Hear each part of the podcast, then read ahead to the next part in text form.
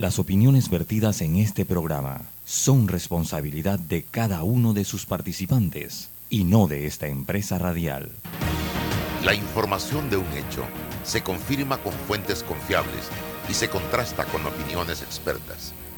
Investigar la verdad objetiva de un hecho necesita credibilidad y total libertad. Con entrevistas que impacten, un análisis que profundice y en medio de noticias, rumores y glosas, encontraremos la verdad. Presentamos a una voz contemple y un hombre que habla sin rodeos con Álvaro Alvarado por Omega Estéreo. Bienvenidos.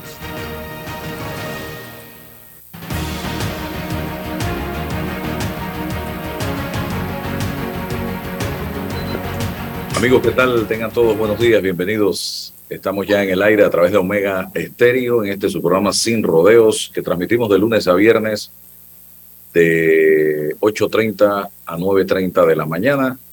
Como todo, hoy es lunes 29 de agosto. Se terminó ya prácticamente este octavo mes del año. Ha volado el mes de agosto y estamos nosotros compartiendo con ustedes ya en esta última semana. Orlando Rodríguez, César Ruilova y vamos a tener, eh, creo por ahí ya, Roberto, a nuestro panelista invitado en el día de hoy. Vamos a esperar que se conecte eh, para tener la oportunidad de eh, platicar con él. Tengo una preocupación, he estado viendo información este fin de semana, César y Rolando, brevemente, de, con mucha insistencia a través del diario La Prensa de la situación de la caja de seguro social. Eh, aquí, señores, tratar de decirle al país que para corregir el rumbo de la caja no hay que tomar acciones en el tema de las medidas paramétricas, a mi parecer, y con lo que yo he tenido la oportunidad de platicar con expertos en la materia, es demagógico. Es demagógico. Porque la caja de seguro social lo que necesita es dinero. Y el dinero, nosotros no tenemos una fábrica de dinero para meterle a la caja de seguro social. El dinero tiene que salir de la caja de seguro social, en su gran mayoría. Y estamos hablando de eh, cerca de 60 mil millones de dólares para tener el recurso necesario y poder pagarle hasta el último jubilado del programa este solidario, en el que estamos los que tenemos un par de canas ya, estimados amigos. ¿Qué está pasando? Si tú le pides, aquí hay tres opciones. Una, eh, aumento de la edad de jubilación. ¿Quién se va a atrever a hablar de aumento de la edad de jubilación, principalmente en esta administración y a estas alturas del partido? Lo segundo, aumento de la cuota obrero patronal. Este gobierno no se va a atrever en este momento a hablar de aumento de cuota obrero patronal y tampoco se van a atrever a la otra opción, que es el aumento en la cantidad de cuotas que se pagan a la caja de seguro social, que promedio son 30 años, entre 30 y 40 años de pago de cuota a la caja de seguro social. ¿Por qué? Porque ponte que la persona comenzó a trabajar a los 25 años, súmale 30, 55, eh, a 62 son 7 más, así que está pagando 37 años de cuota. El que empezó a los 20 años puede estar pagando 40 años de cuota. No se puede pagar más para llegar a una edad de jubilación de 62 años, en el caso de los hombres. Las mujeres es otro tema porque es 57 años de edad. Trabajan quizás eh, menos, menos tiempo y pagan menos cantidad de cuotas y empiezan a trabajar a los 20, 22 años amigos que me sintonizan a esta hora. Así que eh, por ahí es el camino. Se podrán tomar otras medidas, evidentemente que sí, eh, paliativas, pero al fondo hay que ir y es la una de las la forma es esa, tocando las eh, paramétricas que son esas tres. El último gobierno que hizo algo, especie de, de curita en este tema, fue el gobierno de Martín Torrijos, que le dio un tanquecito de oxígeno de 10 años, aproximadamente 10, 15 años a la caja de seguro social que ya se agotó, porque ya el oxígeno se agotó. Hoy Este gobierno está recibiendo en los próximos días el informe de la OIT eh, actuarial y con eso tendrá que tomar decisiones. Pero yo no tengo ninguna esperanza de que un gobierno como el de Laurentino Cortizo, con lo débil que se encuentra, vaya a meterse a, tocar este tema.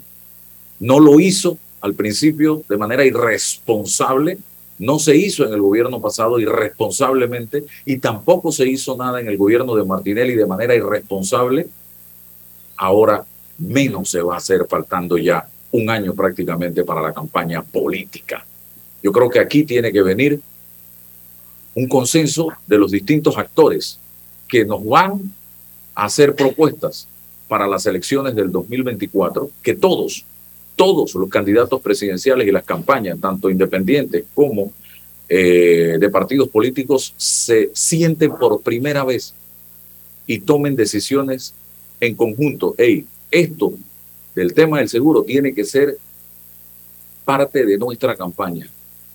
Tiene que hacerse esto y esa va a ser la propuesta en conjunto, porque si uno sale a decir, yo voy a, tocar el tema paramétrico y el otro sale a decir que el tema paramétrico no se tiene que tocar, entonces así no se va a poder. Y este es un tema de Estado que tiene que resolverse. Eh, Rolando y luego César brevemente para darle la palabra a don Alberto Cigarruiz. Eh, buenos días. Eh, ¿Cómo está, magistrado? Mire, yo esto, la verdad que yo, en la prensa hemos, desde hace muchísimos años venimos diciendo las consecuencias de no tocar este tema, el tema de la caja de seguro social. Hay deudas y, el tema de la, de la caja es mucho más que dinero, es muy complejo. Hay el problema de las medicinas, está el problema de las atenciones, atención a, los pacientes, está el problema de las cirugías atrasadas, en, en fin, es por donde mires la caja de seguro social, hay problemas. Y es una lástima que tengamos que llegar a estos extremos eh, cuando ya el, tema de la quiebra es inminente si no se hace algo. y como bien dices tú, Álvaro, las, tocar las, paramétricas de la, es un asunto muy delicado en este momento, porque el gobierno está bastante debilitado, su su capital político ha disminuido notablemente. ya tenía un problema de que estaban casi en el límite porque eh, el, presidente Cortizo ganó con un mínimo casi. Así que eso, unido al hecho de que esto, el Partido Revolucionario Democrático ha venido eh, gastando su capital político en asuntos totalmente irrelevantes eh, irrelevantes desde, el punto de vista de que no hay un no hay un retorno para la población, no hay no hay beneficios para la población. Así que esto llegar a decir ahora qué vamos a hacer con esto es muy grave. ¿Y, ¿Y por qué es muy grave? Porque yo no creo que el presidente tenga un gabinete para enfrentar los problemas que tiene la Caja de Seguro Social. No ha podido con lo que tenemos en este momento y probablemente la Caja de Seguro Social sea el mayor problema que va a enfrentar el gobierno en los próximos meses. El mayor problema.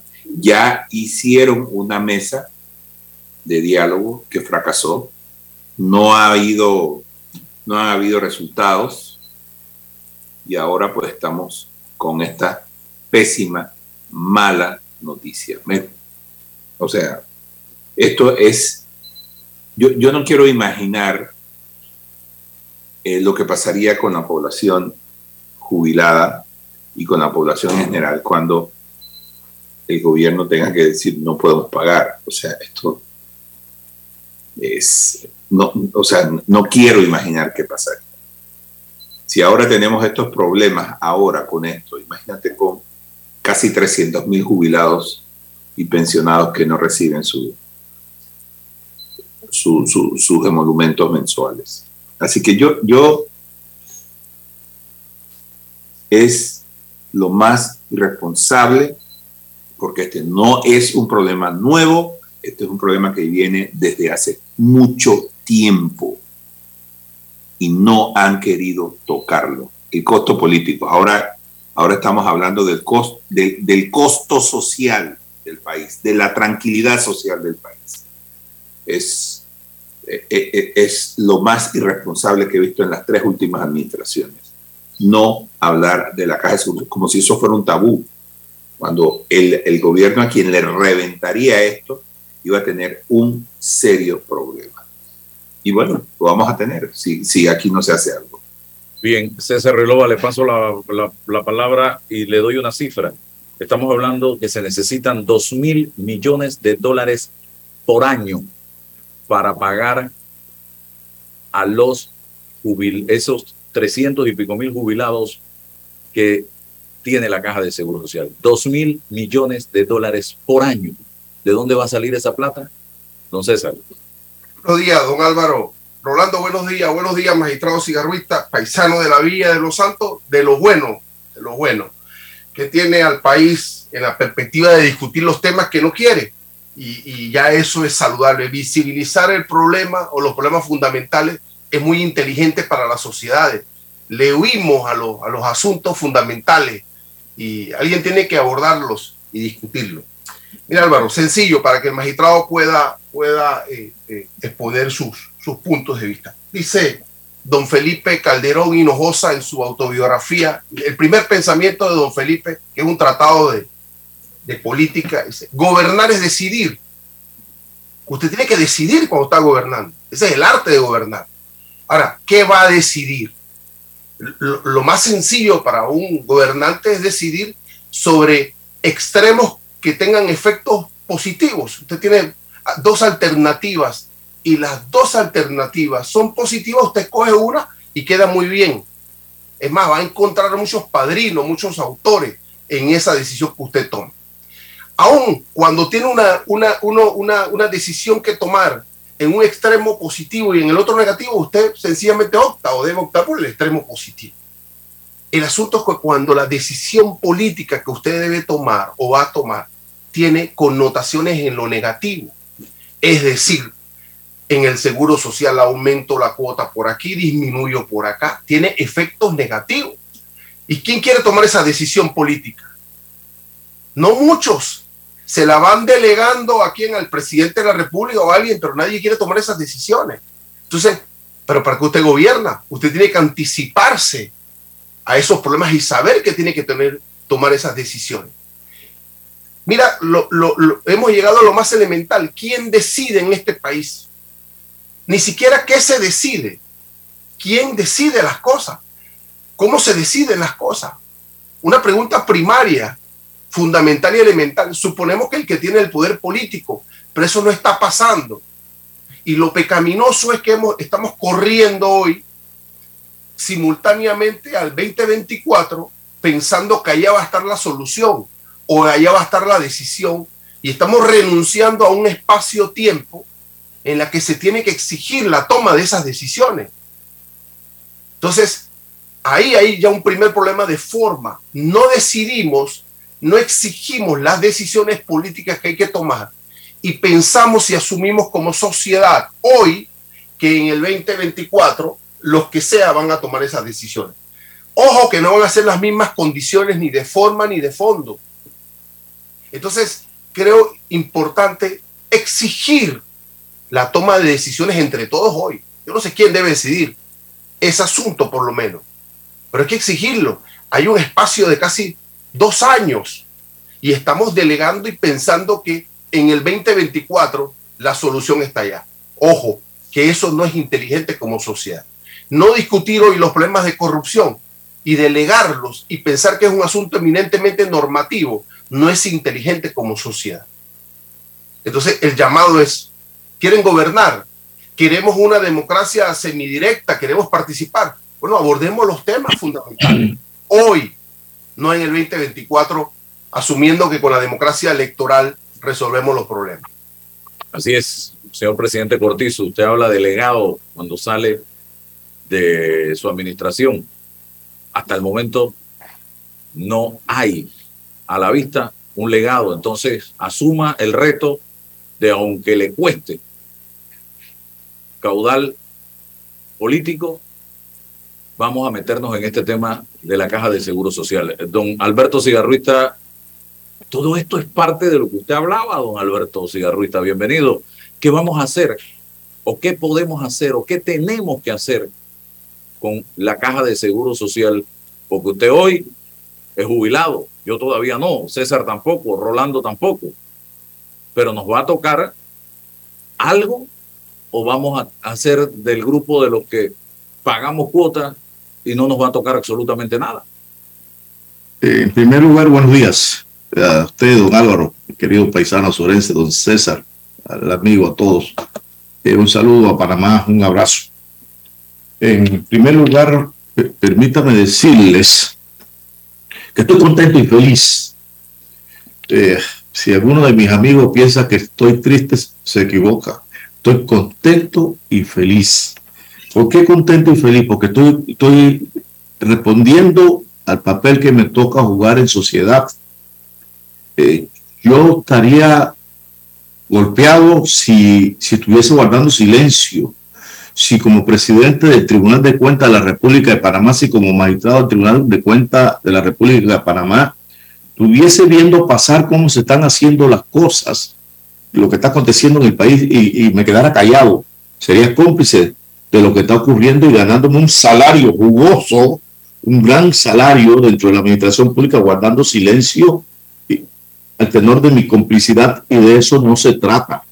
Hoy escuchaba un debate, porque ya están en campaña política en, en, en Brasil, escuchaba un debate entre Bolsonaro y, Lula, y Bolsonaro le dice a Lula, ¿y usted para qué quiere ser presidente? Si su gobierno robaba a todo el mundo. Entonces me dije, carajo, lo que yo dije, en Panamá robamos todos. Él dijo todo el mundo. Yo dije, en Panamá robamos todos. Pero hubo un error con intención, sin intención, no sé, que no dijeron, no colocaron la frase cuando yo dije voy a generalizar. Hombre, lógicamente que no roba todo el mundo, pero sí casi todo el mundo. Porque el que no roba plata, roba tiempo y vamos con el país, zancadillando al país, zancadillando al país y desmejorando la calidad de vida de los panameños. Álvaro, en tu tierra, frente al Banco Nacional en la circunvalación hay un puente elevado y se iba a construir un puente elevado, nada más están las zanjas. Tienen no menos de seis años, ¿qué están esperando? Que alguien se, se mate en un accidente ahí, se mate un centeño, se mate un herrerano, para entonces buscar la forma de resolver las carreteras de Santana de los Santos, mi querido César Ruilova Paisano, destruida, el área más turístico de, de, de Azuero, destruidas totalmente. Las carreteras de las Pigadillas de los Santos la comenzaron a construir y la han dejado tirada. La carretera para la Colorada de los Santos destruida. En las minas de Herrera, donde voy todos los fines de semana, allá hay dos pick-up que se ve que son totalmente nuevos, dañados debajo de unos pinos pudriéndose allí oxidándose allí. Y así tenemos todo el país. ¿Qué es lo que nos está pasando? Desidia, irresponsabilidad, carencia de recursos, porque estamos robando. Mire, yo le digo en la, en la televisión a, a, los panameños, nosotros tenemos que hacer un esfuerzo por tratar de, de recuperar 251 millones de dólares. 251 millones de dólares la cuantía hoy, hoy, hoy, más tres casos que llegaron hace unos días de Conadre que se robaron la plata para hacer los servicios de hueco por allá por los lados de Chiriquí. Ahí está la plata para resolver el problema del seguro social, Álvaro. Paisano y amigo, panameño, ahí está la plata. Ahí está la plata, ahí está el dinero. La de Siria. Hace unos días tuve que ir a la caja del seguro social hacer una diligencia de salud. Y en la entrada del, en la entrada de, del, del, elevador hay una cucaracha muerta. Y le digo a la funcionaria, mi amor, esa cucaracha que está en la entrada del elevador deja mucho que desear de un hospital y sobre todo de la caja de seguro social en el complejo hospitalario. Váyase un momentito, dígale a la, recepcionista que la recoja. y me dice, esa cucaracha tiene buen rato de estar allí y yo no, yo no puedo hacer nada. Digo, bueno, pues si usted no puede hacer una llamada al departamento de manualidades de servicio para que la vengan a recoger, que no esté esa cucaracha en la entrada del elevador, vaya y dígale a la recepcionista que haga la llamada y me dice, vaya usted, yo ya no voy. Mi amor, yo no trabajo aquí, en la calle de Seguro Social. Yo no trabajo aquí, yo aquí no gano ningún centavo. Y, y le hice una empresa y le dije, señora, siga pensando así. Y así mismo eduque a sus hijos, que vas a llorar lágrimas de sangre.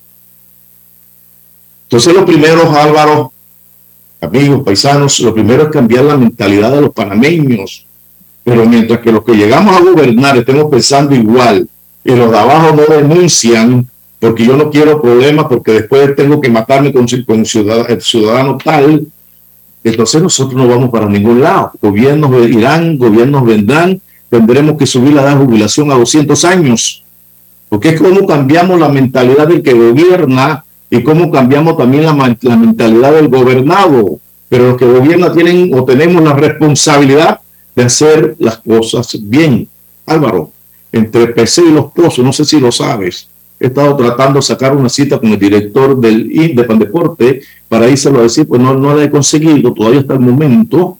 Hay un estadio de béisbol que se comenzó en el gobierno de Varela, entre los pozos y PC. Allá está tirado él está tirado. La, hierba, el pasto, la hierba está por encima ya de las vigas de amarre de las paredes. Allá está tirado. Hay una, hay una tolerancia hacia la corrupción en este país, señor cigarruista, porque usted ve en las encuestas, dicen que el panameño rechaza la corrupción.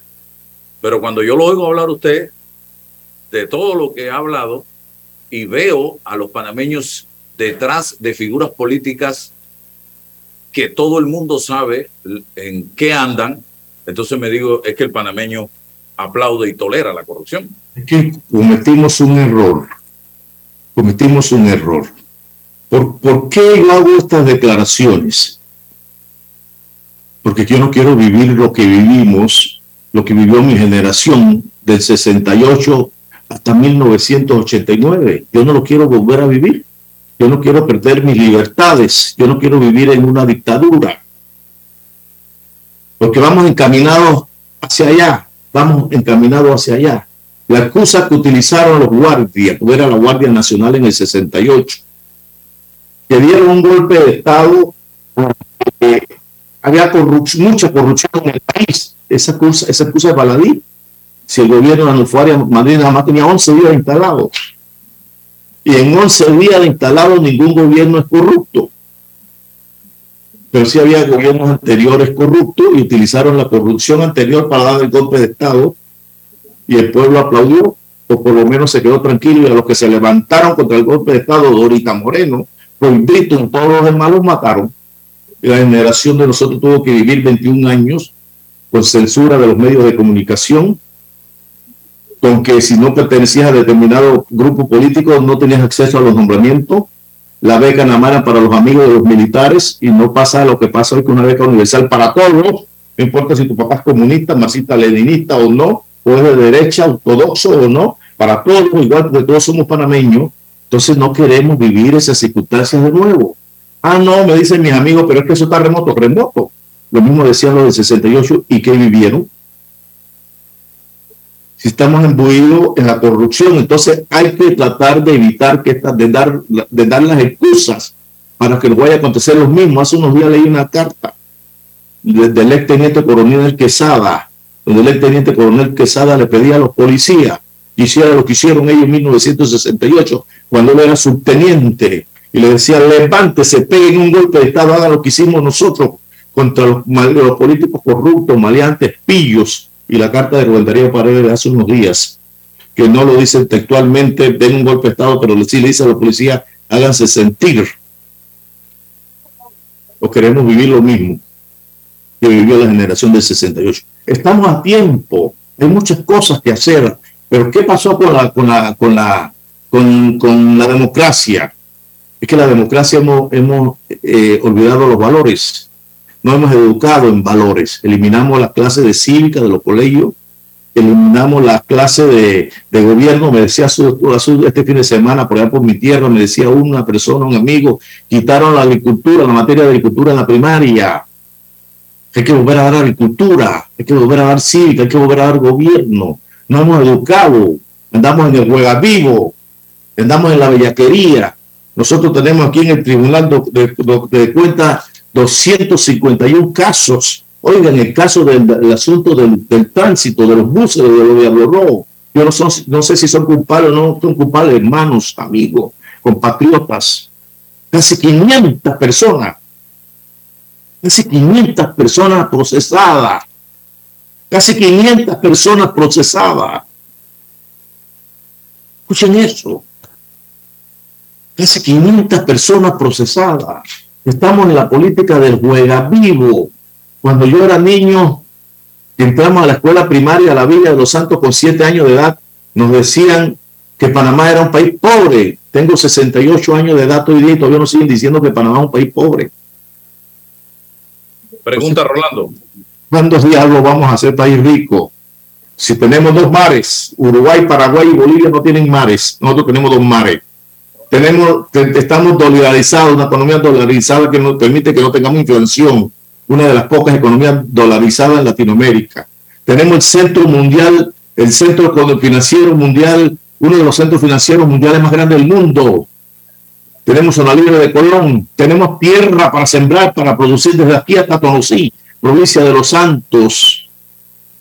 Tenemos la mayor riqueza. Hace unos días le pregunté a unos amigos cuál es la mayor riqueza que tiene Panamá. Uno me decía la posición geográfica, que nos permite ser el, el hub de las Américas otros, otros me decían la economía dolarizada, otros nos decían que no tenemos inflación, otros nos decían el centro bancario, otros decían zona libre de y yo les decía no, todos están equivocados. Tito, entonces, ¿cuál es la mayor riqueza de Panamá? Me decían que nada más somos 4 millones de habitantes, 4 milloncitos de habitantes con un presupuesto de 26 mil millones de dólares. Si mañana decidiera Nito que el próximo año no paga planilla, no paga seguro social, todo el mundo cubra sus gastos, pero todo el mundo a trabajar y cubra sus gastos. Y le dividimos 26 mil millones de dólares entre 4 mil, salimos a 6 millones de dólares cada uno. Y quedamos todos millonarios. Salimos todos a 6 millones de dólares. Divida 26 mil entre 4 mil, salimos todos a 6 millones de dólares. Pero tenemos el país más desigual, más, uno de los países más desiguales de América Latina, estamos compitiendo con Haití. Porque nos falta cultura, nos falta educación, nos falta valores, enseñarle a las nuevas generaciones que cuando usted llega a un cargo público es a servirle al país. Aquí roba todo el mundo. Permiso, permiso para un asunto personal. A ver, a ver, a ver, asunto personal. Y perdónenme la vulgaridad, ¿tá? voy a ser vulgar. Si yo irme para Transísmica a un push button, también es un asunto personal. O irme para la playa de San Carlos, también es un asunto personal. Asunto familiar, sí, asunto familiar. ¿Qué asunto familiar es? A no llevar a mi mamá a, la, a, la, a, la, a, una cita médica. Ah, bueno, perfecto, te voy a dar el permiso. Pero cuando sales, ven a trabajar. Ah, no, de, de 8 a 5 para llevar a mi mamá a una cita médica. Ese es el país. Ese es el país. Orlando Rodríguez. Bueno, maestro, yo lo he escuchado con atención y, y veo que hay un diagnóstico. Sabemos todos los problemas por los que estamos pasando, sabemos sabemos las deficiencias de nuestra educación, sabemos cómo está nuestra economía, cómo está la moral de nuestra sociedad. Entonces, yo le pregunto a usted, ¿qué hacemos? ¿Qué, ¿Cuál es la alternativa que tiene la sociedad panameña? Porque ya esto no es un problema de, de, de unos pocos. O sea, yo veo una corrupción enraizada en la sociedad panameña. Entonces yo quisiera saber cuál es su visión para tratar este asunto. Sí, gracias. Permíteme, permíteme decir que el magistrado cigarruita es valiente, ¿eh? atreverse a decir eso que dijo en la casa matriz, robo, donde hay cientos de botellas, donde hay se despilfarra el dinero. Eso es valiente. ¿Tenía, tenía, tenía algún doble sentido decirlo allí, magistrado? Es que, es que uno, uno, uno se educa, uno se educa y uno uno no se aparta, por mucho que tenga un cargo público, no se aparta de, de la conciencia del país y la conciencia de patria, ¿no? Con esto que ha pasado, y te contesto ahorita, Rolando, algunas ideas que yo tengo, con esto que, que está pasando, me llama una, me llama una enfermera de Azuero y me dice, eh, licenciado, lo felicito. Usted es un hombre valiente, usted es un hombre. Lo felicito. No, no, yo no soy un hombre valiente. Yo soy un hombre que quiero mi patria, eso sí. Valiente no, valiente, valiente mucho. Yo soy un hombre que, que, que trato de actuar con conciencia. Entonces me dice, mire que aquí en la policlínica donde nosotros, donde nosotros trabajamos, donde yo trabajo, no hay gasa, no hay una pluma, no hay un lápiz, no hay una engrapadora, me dijo. Nos la llevamos todas, aquí todo el mundo roba, es verdad lo que usted dice. Una funcionaria de, de la Caja del Seguro Social allá en, en. Aquí todo el mundo roba, no hay pluma, no hay lápiz, no hay una engrapadora, es de verdad lo, lo que usted dice. Siga dándole, magistrado, siga dándole. Y así me ha estado llamando la gente. Allá me decía un jubilado, bueno, yo trabajaba en la NATI, acá en, en, en Azuero. Mi director de la NATI se iba todos los viernes a pescar. Y como yo sabía que él se iba los viernes a pescar, yo tampoco iba a trabajar. Y si yo iba un ratito, me iba para la casa. Él se iba a pescar y quién iba a ser tonto. Yo iba a trabajar, a quedarme trabajando.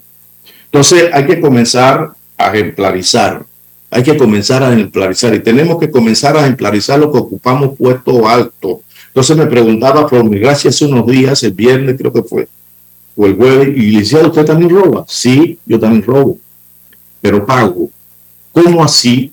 Y si yo me, y le digo, yo me voy los viernes a las 4 para Los Santos huyéndole a, a la pesa que el viernes me fui a mi casa a Los Santos Tomé César seis horas para llegar a la Villa de los Santos. Seis horas de aquí a Capira, tres horas de aquí a Capira. Sí, Flor, yo robo también tiempo. Me robo una hora todos los viernes o dos horas todos los viernes, pero las pago porque me yo almuerzo en mi oficina.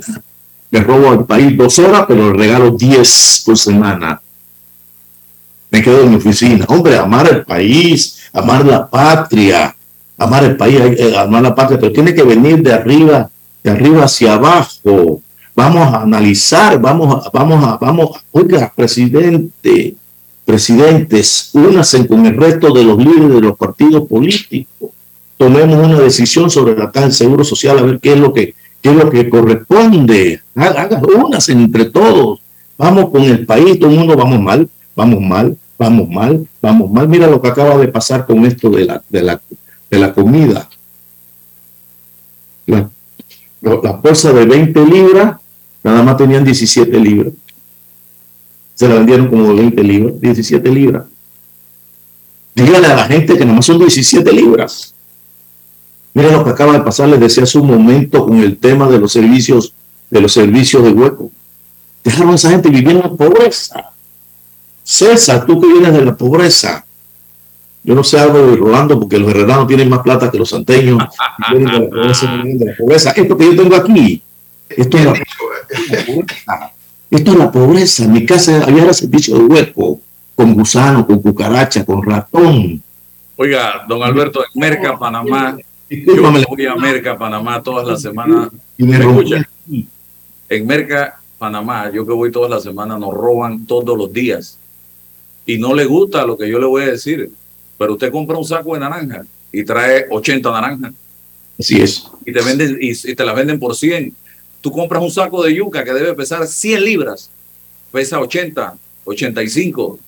Y así vaya y busque y se dará cuenta que todos los días le roban a la gente allí en Merca, Panamá. Cuando van a comprar limones y todo este tipo de cosas. Bueno, por... don César. Porque como decía, como, perdón César, como decía en un momento, todos andamos en el hueva vivo. Y, y, César me preguntaba, Rolando, ¿qué hacemos? Dos cosas muy sencillas. César, usted que es penalista, hay que hacer una reforma penal. Hay que hacer una reforma penal. ¿Cómo es posible que yo mato a alguien por encargo? Me pone 20, 25 años de la pena me condenan a, a 12, llego a un acuerdo con el fiscal antes de la audiencia, llego en 8, me porto bien, me rebajan 4 y al final me faltan 3 años y me mandan a limpiar parque. Y César muerto. Y la esposa de César eh, perdió la casa porque César era el que mantenía la casa y la tenía hipotecada con un banco. Eh, el banco se llevó el carro, se llevó la casa, los niños hubo que sacarla de la, de la, de la privada para ponerlos en la pública, etcétera, etcétera, con todo el perjuicio que eso significa y el muerto no revive más nunca y el otro va para la calle, pagó con seis años. O sea, hay que hacer una reforma y también hay que hacer una reforma económica. Ojalá el presidente me esté escuchando, señor presidente de la República hay que hacer una reforma salarial. Oiga, pero, pero, para, pero para el otro gobierno, porque si se hace una reforma salarial para este gobierno, le cae a la gente en pandillas, Pablo, porque hay gente que no entiende o no quieren entender. Como que el salario de un presidente de la República, Rolando Álvaro Paisano, va a ser, va a ser 7 mil dólares, que cuando lo cambia quedan 5 mil 100 y tiene que ir a trabajar todos los días. 5 mil 100 es lo que gana el presidente de la República. Es una invitación para que robe. Es una invitación para que robe.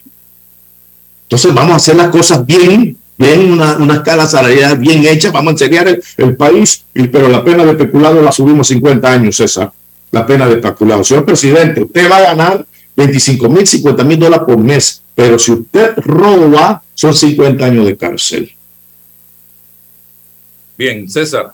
Sí, Sí, lo hemos conversado aquí, magistrado. Eh, hay que, hay que desde, el, desde el aspecto normativo, hay que darle músculo al derecho penal para poder que por lo menos ahí haya una, un mensaje de prevención.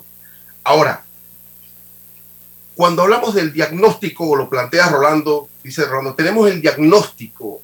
Mm, ¿Cómo hacemos desde lo cultural? Pues porque, porque eh, paisano, y, por lo menos vivimos una... Eso es cierto lo que usted dice, Chitré estaba la oligarquía, el proletariado estaba acá en la Villa de los Santos. Yo, yo confirmo eso que usted dice plenamente. Eh, ¿cómo, ¿Cómo conversamos desde lo cultural? Miren, nuestros pueblos, eh, los abanderados, los rimbombantes, los, los, los, que tienen plata, los que pagan puestos, los, los que tienen cargos, o sea, damos ejemplos culturales de, de sometimiento al materialismo ahí no se pondera a alguien que desde, desde otra, otro aspecto eh, eh, promueve la cultura. No, no, no, no, no. ¿Qué quiero decir? Que nos falta revisar el aspecto cultural de nuestra sociedad. En este mundo individual, el tener, el aparecer, el, el tener fama pública, digital, eso es lo que está prevaleciendo. Y pensamos que todo el problema es de lo político o sea, es que el político es el corrupto, es que es el político el que tiene que solucionar. Pero si el político es parte de una sociedad, el político trae la cultura de la sociedad, es la representación, es el espejo. ¿Y qué hacemos con esta sociedad? ¿Qué hacemos con el individuo que no le interesa nada la vida social o los problemas del otro? Es mi, mi individualismo, mi materialidad, mi fama pública. Entonces, ¿cómo construimos una sociedad? Solo desde lo político o revisando lo normativo. Si el fundamento de lo político, de lo normativo es lo social, es lo cultural. ¿Cómo empezamos a hablar con ese hombre y a promover desde los espacios que, que tiene una responsabilidad? Entonces, me parece que en el diagnóstico, e, eso de estar pensando que en el 2024 es pensar solo en la disciplina de la política como la solución de un problema mayor y más profundo. Eh, ¿Cómo, cómo, cómo tenemos, cómo éticamente decimos, es que yo no, yo no puedo permitir, o sea, yo tuve aquí un vecino, pues, en el tiempo de la pandemia, y el tipo llegaba, era funcionario de, la, de la autoridad de aseo, ahí hay, historia de esto, tú lo sabes Álvaro. Entonces, en plena pandemia, el tipo tenía un chofer y le traían la comida, le venían a hacer los mandados a la mujer, hacía fiestas, carnazadas los fines de semana y todo el mundo encerrado. Entonces yo digo, oye, César Ruiz si yo denuncio todos los días la corrupción, la tengo aquí. Entonces inmediatamente empecé a denunciarlo. Y, le, y, se armó un operativo y ahí estuvo. O sea, ¿qué, ¿qué, hacemos? Pues? Ah, no, pero que ese no es mi problema. Yo no quiero problemas. Es que ese es el poder, yo le tengo miedo al poder. y, y allá en nuestro pueblo estamos investigando algo grueso, magistrado cigarrista, que tiene que ver precisamente con las rehabilitaciones y con ese tema, algo grueso. Y vamos a denunciarlo, porque es nuestro compromiso desde Y- lo ético. Y lo que dice don Alberto Cigarrista del tema salarial, yo disiento de, de- de- del tema salarial en funcionarios. Y se lo digo por qué. Porque eso va más, más con principios y valores. Aquí, aquí hubo, han habido presidentes de la República con toda la plata del mundo que no necesitaban ni siquiera el salario de 10 mil o 20 mil o 25 mil porque tenían toda la plata del mundo y por poco se llevan el canal de Panamá para su casa. Entonces, eso no es un tema de que si gana 10 mil o 15 mil o 20 mil dólares. Pero Álvaro, discúlpame, si tú un juez de la República gana 4 mil dólares, que tiene que No. resolver el caso, no, espérate, sí, y los asesores, los asesores de la presidencia de la República ganan 5 mil y no mueven un dedo, no se No, en ese tema sí, pero en el del presidente y Pero, pero- pero es que usted, no- si usted a ese quiere me un refiero yo. ejecutivo, que fue el si usted ejemplo quiere que un si usted quiere un ejecutivo, usted necesita un ejecutivo, un gerente. Sí, pero el que va a robar, va a robar. Digo, eso Pero- es otra cosa. El ladrón, Sí. eso es Sí. ladrón. Yo, Álvaro, Álvaro, yo sí. sí, yo, yo- yo Rolando y Era- después Alberto. Sí, Quisiera decirte algo, eh, César.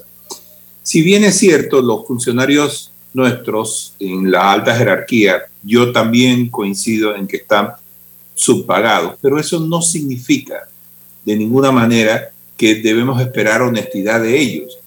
Mira, hay funcionarios dentro del engranaje gubernamental que ganan 3 mil dólares que está muy por encima de sus capacidades profesionales.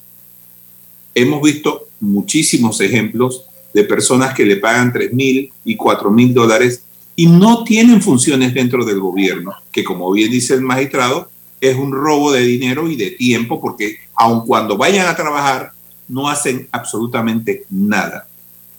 Entonces tenemos a gente muy bien pagada, pero eso no es garantía, porque el solo hecho de pagarle 4 mil dólares sin hacer nada es robar. Entonces tenemos gente que va a trabajar por 7 mil, 8 mil dólares, pero sus, eh, eh, sus funciones, lo que hace, está muy por encima del salario que, que recibe. Entonces, aun cuando le subamos los salarios a estos funcionarios, eso no es garantía de que, van a de que vamos a recibir el tiempo y la calidad de servicios por lo que le estamos pagando. Me refiero a los niveles medios. A los niveles altos, hombre, habría que ver si es necesario tales, ta- tales aumentos. Eh, pensando en si, es, en si eso es una garantía para que los funcionarios no hurten dinero del Estado. Hay muchas teorías sobre eso, pero si usted está en el Tribunal de Cuentas, cuéntenos un poco sobre eso. Le voy a contar, es que están, es que están, es que están confundiendo algunas cosas. Y con todo respeto, perdón, los tres, los tres, están confundiendo algunas cosas. Porque el tema es salarios, valores, castigo. Salario, valores, castigo. El hecho de que yo gane poquito no significa que voy a ser un ladrón. Porque estoy bien informado, comenzando por mi casa. Y luego tuve la suerte de tener, por ejemplo, buenos maestros, buenos profesores que me mandaron más en valores y entonces puedo tener un salario bajo, pero no robo porque me enseñaron a amar a mi patria. Porque el que le roba a su patria no es un buen panameño. El que le roba a su patria no ama a su patria. El que le roba a su patria es un bruto que no se está dando cuenta que se está robando el mismo y le está robando el, el destino a sus hijos. Porque el que le roba a la patria cuando va a buscar medicina en seguro, no hay medicina. ¿Por qué? Porque estás robando, ladrón. Por eso que no hay medicina. ¿Eh? Entonces no hay que confundir salario, valores y castigo. ¿Qué está pasando con el castigo? Órgano judicial. César no me dejará mentir. Y yo tengo la experiencia porque yo pasé por ahí 10 años, primero como magistrado de la Corte, y un juez civil suplente en la provincia de Los Santos, y fue juez, fui juez laboral en Azuero, suplente también. Sé que ejercí mi profesión 15 años. Así que yo he venido bien apegado con el derecho, aparte que también como la política, que entré en política a los 16 años de edad. Entonces, ¿qué es lo que está pasando en, el, en los juzgados? Cuando hay un muchacho que es bueno, que es brillante, que es estudioso y es honesto, le llega la firma del abogado y le gana y le preguntan muchacho, ¿cuánto tú ganas aquí? 1500. Y si te, y si te llevo para mi firma y te doy 2500, ¿te vas? Se va. Se va. El muchacho bueno, que ya tiene cinco años de estar en el órgano judicial, que ya se formó, que ya se formó, que ya judicialmente, que es brillante, que pudiera ser un, un futuro juez brillante, llega a la firma y se lo lleva. ¿Y quién va a rechazar un aumento de mil dólares? Entonces hay fuga de talento, fuga de gente inteligente en, en, en, los tribunales del país. Si tú le pagas a ese muchacho un buen salario y le respetas la carrera judicial, a lo mejor el muchacho se queda aunque le ofrezcan más en la firma de abogado porque con lo que tiene vive y él aspira a ser juez magistrado Tribunal Superior y magistrado de la Corte en el futuro. Tienes aspiraciones, tienes una meta. Pero si lo tienes mal pago, aunque sea un buen funcionario y le llega la firma de abogado y le ofrece, se va. Y en el caso de los puestos altos, el problema es que una, una ley, una reforma electoral, que, que es un, un, que no sirve para nada, me robo 5, 10, 15 millones de dólares, como lo tenemos aquí en el Tribunal de Cuentas, 251 millones de dólares a intentar recuperar, y de esa gente que está aquí no hay ninguno preso. Y si me redondo. año cuando yo salgo, mi plata la tengo a nombre de Curry y mi hermano y me está esperando con 15 millones de dólares. Preso año, yo toda la vida feliz. Entonces tiene que ser salario, valores y castigo. No hay castigo, no hay política del castigo. ¿Eh? Si el presidente de la República sabe que le vamos a pagar un buen salario, pero sabe también que si roba, te están esperando 50 años de cárcel, hermano, tiene que pensarlo. ¿ah? Les voy a decir algo. Dietilenglicol. ¿Qué pasó con dietilenglicol? Dietilenglicol fue que lo traíamos de China, la traíamos de China, el dietilenglicol, pero lo que vino fue glicerina, que es veneno, pero debía ser dietilenglicol, pero se equivocaron por ahí, lo que vino fue glicerina. Nuestros médicos comenzaron a recetar dietilenglicol, pero lo que tomaban era glicerina, y en la calle Seguro Social no hicieron el examen de laboratorio y no se dieron cuenta que era glicerina. No lleguemos a ese extremo, ¿ah? No lleguemos a ese extremo. ¿Saben cuántos están presos? Nadie. ¿Sabe qué pasó en China? Lo fusilaron al que vendió glicol, que no era glicol, y que vendió fue glicerina.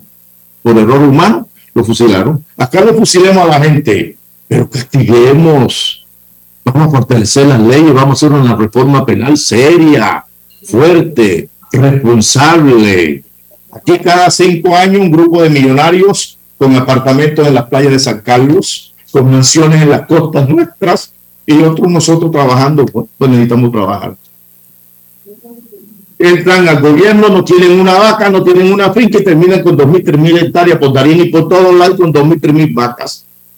Los nuevos ganaderos con unos toros del tamaño de este edificio. ¿Qué contempla la ley, don Alberto Cigarruiza, en materia de utilización de los vehículos del Estado los fines de semana para aquellos funcionarios que se les da vehículos de lunes a viernes?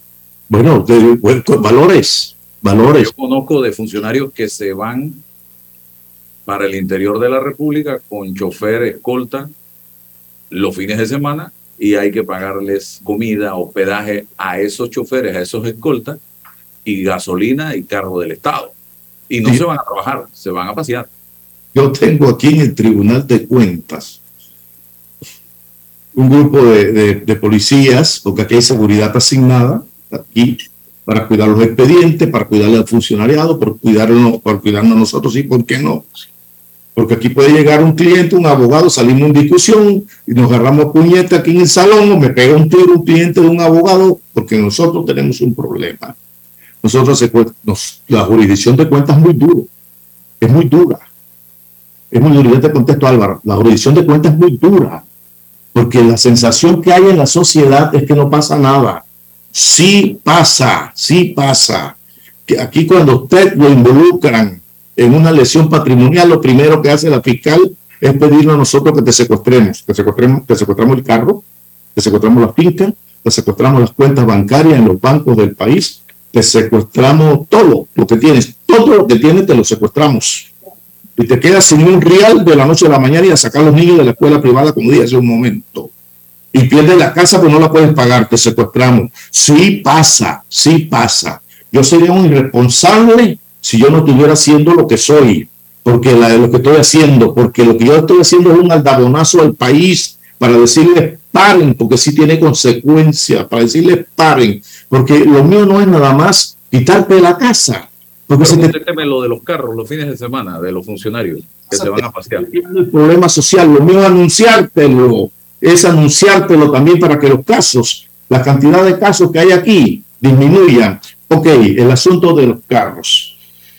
Bueno, si ustedes son funcionarios, les decía, aquí tenemos policía, aquí tenemos policías que pelean conmigo, porque, hey, magistrado, ahora después de este problema con, con algunos medios de comunicación y con los manas que me cayó, y el amigo cedeño que me cayó, eh, magistrado, tenemos que cuidarlos. No, hay que cuidar, hay que cuidar.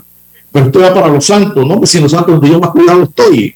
En los santos no me dicen magistrado, no me dicen licenciado, ya todo el mundo, tito, tito, tito, tito, tito, y me dicen hasta palabras sucias y cuantas cosas y me siento en el parque Rubén Alfaro a tomarme un vinito ahí con mis amigos sentado en el piso. ¿Quién va a querer matar a uno aquí en este país? Todavía no hemos llegado a estos extremos, con lo cual quiero decirte que el poder tiene un problema, Álvaro. Hay que tenerlo claro y se lo decía hace un momento a una amiga aquí, cuando usted llega al poder, aunque usted, esté feo, aunque usted sea feo, usted lo ve bonito y se llena de novia.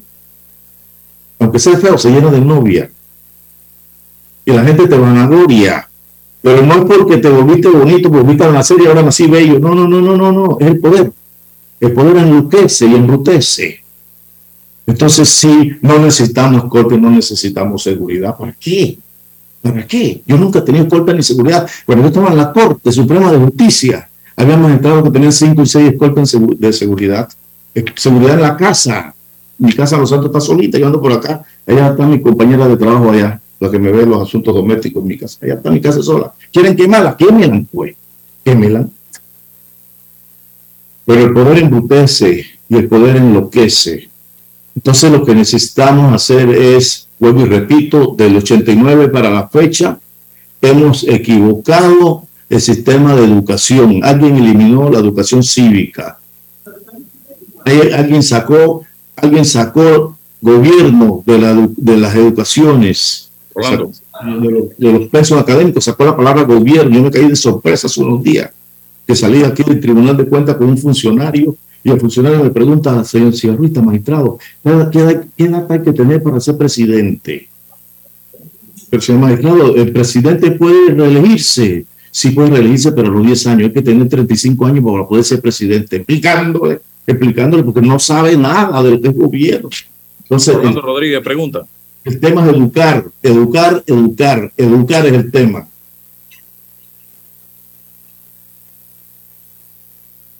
Rolando. ¿Algún comentario? Sí, digo, yo, yo coincido plenamente con usted en muchos de los aspectos que ha planteado, magistrado, pero ciertamente esto son los políticos, son nuestros gobernantes son nuestros educadores los que, los que ponen el ejemplo. Es decir, o sea, que ahí estaba leyendo un, un, un tuit que, una conversación que, tuvo Álvaro eh, con, un precandidato independiente y esta persona decía que cuando fue a buscar votos y le hizo una propuesta a estas personas, después de media hora todo el mundo le pidió yo quiero algo para mí. Entonces, este, este, asunto es, va más allá porque yo siento que el daño que se le ha hecho a la sociedad panameña eh, es un daño que va a tardar generaciones en, o sea, en, superarlo. Y, eso si hacemos algo ahora, porque si no hacemos nada, esto va a empeorar, sencillamente va a empeorar. Y lo que yo estoy viendo, fíjese usted, nosotros estamos ahora este, llevamos tres años de gobierno y la oposición ha estado ausente, total y absolutamente ausente. Es decir, ni siquiera tenemos un ejemplo para seguir, porque los que los buenos, si, si, si es que hay alguien en ese sector, no pueden proyectar una, un tipo de actuación, no pueden proyectar un ejemplo. Entonces, ¿qué, qué recibe? ¿Qué es lo único que recibe la, la, la, población? Lo único que recibe la población son malos ejemplos. Entonces, ¿hasta ¿a dónde vamos a llegar? Si tenemos, usted plantea hacer cambios al Código Judicial, usted plantea cambiar las penas, pero a la hora de que estas personas lleguen a los, al poder corruptos como ya vienen por mal ejemplo que ha recibido, ¿usted cree que van a tener ganas de poner a, 50 años a preso a, un político? Yo no creo que eso vaya a ocurrir, magistrado. Sí, pero una, una aclaración, paisano Suárez, una aclaración. la culpa no solamente es de los, de, los políticos. No deje por fuera los pero es que los padres, los padres, los hijos están en lo mismo, eh, eh, los maestros, los profesores están en lo mismo. Por eso digo, no, no, la culpa no es únicamente de los políticos, es de todos. No deje por, todos. Fuera, no deje por fuera a los empresarios, ¿ah? No deje por fuera a los empresarios. Es más, mire el fenómeno que se está dando en el país. Nosotros tenemos cambio de gabinete cada cinco años. Cada cinco años nos estamos dando cuenta que, lo, que el Consejo de Gabinete está más compuesto por, por empresarios que por políticos. Empresarios metidos a políticos. El político es el que hace carrera política. Ojo, el político es el que hace carrera política. El político no es el empresario que porque mañana puso plata lo vuelven ministro o viceministro porque puso plata. No, ese no es, ese no es político. Ese es un empresario metido a político.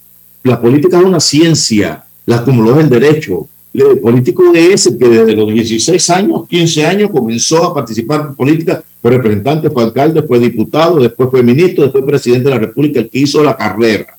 Aquí lo que tenemos es políticos, empresarios metidos a política, porque cada día le estamos dando más importancia a la plata. A la plata. Y el revés, magistrado. tenemos políticos que se metieron a, a empresarios.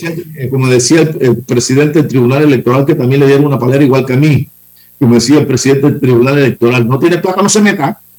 No tiene plata, no se meta. Eso es cierto. Porque la pedidera de plata, como dijo uno de ustedes, que cuando terminó la reunión todo el mundo pidiendo plata, de esa no te escapas. ¿Por qué? Porque estamos en desvalores, hay que fortalecer educación, educación, educación. Desde la educación se derrama la honestidad, la decencia, el respeto. Yo le digo a mis amigos, la educación es para todo. ¿Por qué pensamos la educación no nada más para hacer plata. La educación te enseña a masticar. La, educación te enseña a, vestirte, a combinar la ropa. La educación te enseña a vestirte, a, a caminar erguido, a pronunciar de la mejor manera posible las palabras. La educación te enseña valores. La educación es para muchas cosas. Estamos fallando. ¿Desde cuándo no hay una reforma, una reforma educacional? en, 1879, en 1979 creo que fue con Aristide Rollo, que se, se, sentó, se intentó hacer una reforma en 1979, se intentó hacer una reforma educacional, no se pudo, se dio al trate, estamos viviendo un tiempo de dictadura, ok, perfecto, vamos a sentarnos. Ministro de Educación, ministro de Educación, siéntese, siéntase con los dirigentes porque no somos panameños, porque no amamos a la patria, porque no nos podemos ponemos a pensar que, esto que estamos haciendo lo podemos pagar, que vamos a pagar un precio y que ya lo estamos pagando. ¿Usted cree que es posible que todavía nosotros, desde que nació el hombre, en las minas de Red camino de los basales, desde que nació el hombre, y todavía hoy Álvaro, tu paisano, y usted, mi amigo Rodríguez, todavía el, el Nansal, eh, Llano Amador, el Suay, los Elechales, van los niños a la escuela con los zapatos en la mano, los paisanos de ustedes, que tienen un bonito chitré, pero los campesinos en el ostracismo no han visto la carretera de asfalto desde que nació el hombre, desde antes que nació la República, desde que, desde que nació el hombre, no han tenido nunca carretera de asfalto. Nuestros indígenas cruzando los ríos en trapecio. Yo le decía a mis paisanos aquí, a, mi, a mis compañeros de trabajo, Dios mío, ese, ese trapecio se vuelca y estos tres niños que van en ese trapecio caen en ese río están ahogados. A la semana se ve un niñito allá en, en la comarca. ¿Sabe qué es justo? Que las mujeres en estado grávido, preñadas, como decimos, estén creciendo, estén cruzando el río amarradas con una soga. Ese es el país que tenemos. ¿Eh? No han visto un puente desde que nació el hombre. No sé cuántos siglos atrás que nació el hombre, dos mil, dos mil siglos que nació el hombre. Y todavía los paisanos nuestros andan por carreteras de lodo porque no han visto un centímetro de asfalto nunca y cada cinco años un grupo de nuevos millonarios. Y sabe algo, don Tito, no hay una señal que nos diga que vamos para mejor. No hay una señal que diga que vamos para mejor. Yo creo que es todo lo contrario. En este momento, si usted ve las señales, pareciera que vamos para atrás. Yo visto los domingos, Rolando, date una vuelta por Curundo, César, Álvaro, no sé si te lo hacen. Para mí no hay mejor, no hay peor desastre que quedarme un fin de semana en la capital. Estoy acostumbrado allá a mi monte, allá, allá a hacer el cholo que soy allá, en Azuero. Me voy para Azuero todos los fines de semana, o casi todos los fines de semana. Quedarme aquí, pero me doy, me doy una vuelta por Curundo. ¿Me voy a decir, Rolando? Es que yo vivo allá en el interior. Me doy una vuelta por Chorrillo. ¿Ustedes han visto cuánta gente por el piso tirada? ¿Eh? ¿Cuánta gente tirada en el piso? Oiga, recojamos a esa gente, hagámosle un albergue. Pues claro, pero si nos robamos la plata no va a haber para nada. Ah, no, pero es que son menesterosos. ¿Quién los mandó a consumir droga? Ellos son el producto de la responsabilidad nuestra, los que hemos dirigido el Estado panameño, que tenemos que hacer una lucha feroz contra el narcotráfico que nos está tragando y vamos a esperar que nos trague el narcotráfico, que nos convirtamos en una Colombia para entonces ver qué es lo que vamos a hacer. Hace unos días detuvieron a 40. Lo dejaron en plural, no han puesto cuántos son. Abogados, médicos, empresarios, de todo, abogados, poner en plural. ¿Cuántos son? Yo no sé. Médicos, ¿cuántos son? Yo no, yo no sé. Ya médicos que tienen que velar por la salud de los panameños narcotraficando. Y esos señores tirados por ir por el piso. Ah, pero no hay plata. Ah, pero si tengo plata para coger mi carro y llevar a los niños a la escuela. Se nos acabó el tiempo. ¿Quiere decir algo, César, breve? No, el reto es, es desde, desde la política, desde el derecho y desde lo cultural. Ahí está, hay que hacerlo todo. Hay que hacerlo todo. Se requieren altos grados de liderazgo, alta, altos grados de conciencia ciudadana para sentarnos y, y, y reflexionar sobre esto. ¿Quién o quiénes deben tomar las decisiones son los retos que tenemos. Yo creo que el proyecto nacional pasa por eso. Pasa por eso. Construir una sociedad mejor, utilizando todas las disciplinas. Para eso se necesita gente desde el poder que ame la patria. Así es, Alba. De, de eso se trata. Pero hay una ausencia de gente desde el poder amando a la patria en este momento. Pero ahora cuando cerramos esto, me caen a palo, porque mira, un juez tengo que es magistrado de un tribunal hablando, señor, yo no me voy a callar. Yo no me voy a convertir en cómplice, yo no voy a callar lo que yo veo que está pasando aquí, en este tribunal de justicia. ¿eh? Donde tenemos que recuperar 251 millones de dólares, que llega, de lo que llega, que, que alguien denuncia, de lo que llega, de lo que llega de lo que la Contraloría de manera casual se da, contra, se da cuenta. Yo no sé cuántos millones nos estaremos robando por año y no lo voy a callar. Y si me tengo que ir para mi casa, feliz me voy, pero no callado. Y gracias por la invitación y muy amable. ¿no? Gracias, don Alberto, don Rolando y César. Saludos, ¿ah? Hasta mañana. La información de un hecho se confirma con fuentes confiables y se contrasta con opiniones expertas. Investigar la verdad objetiva de un hecho necesita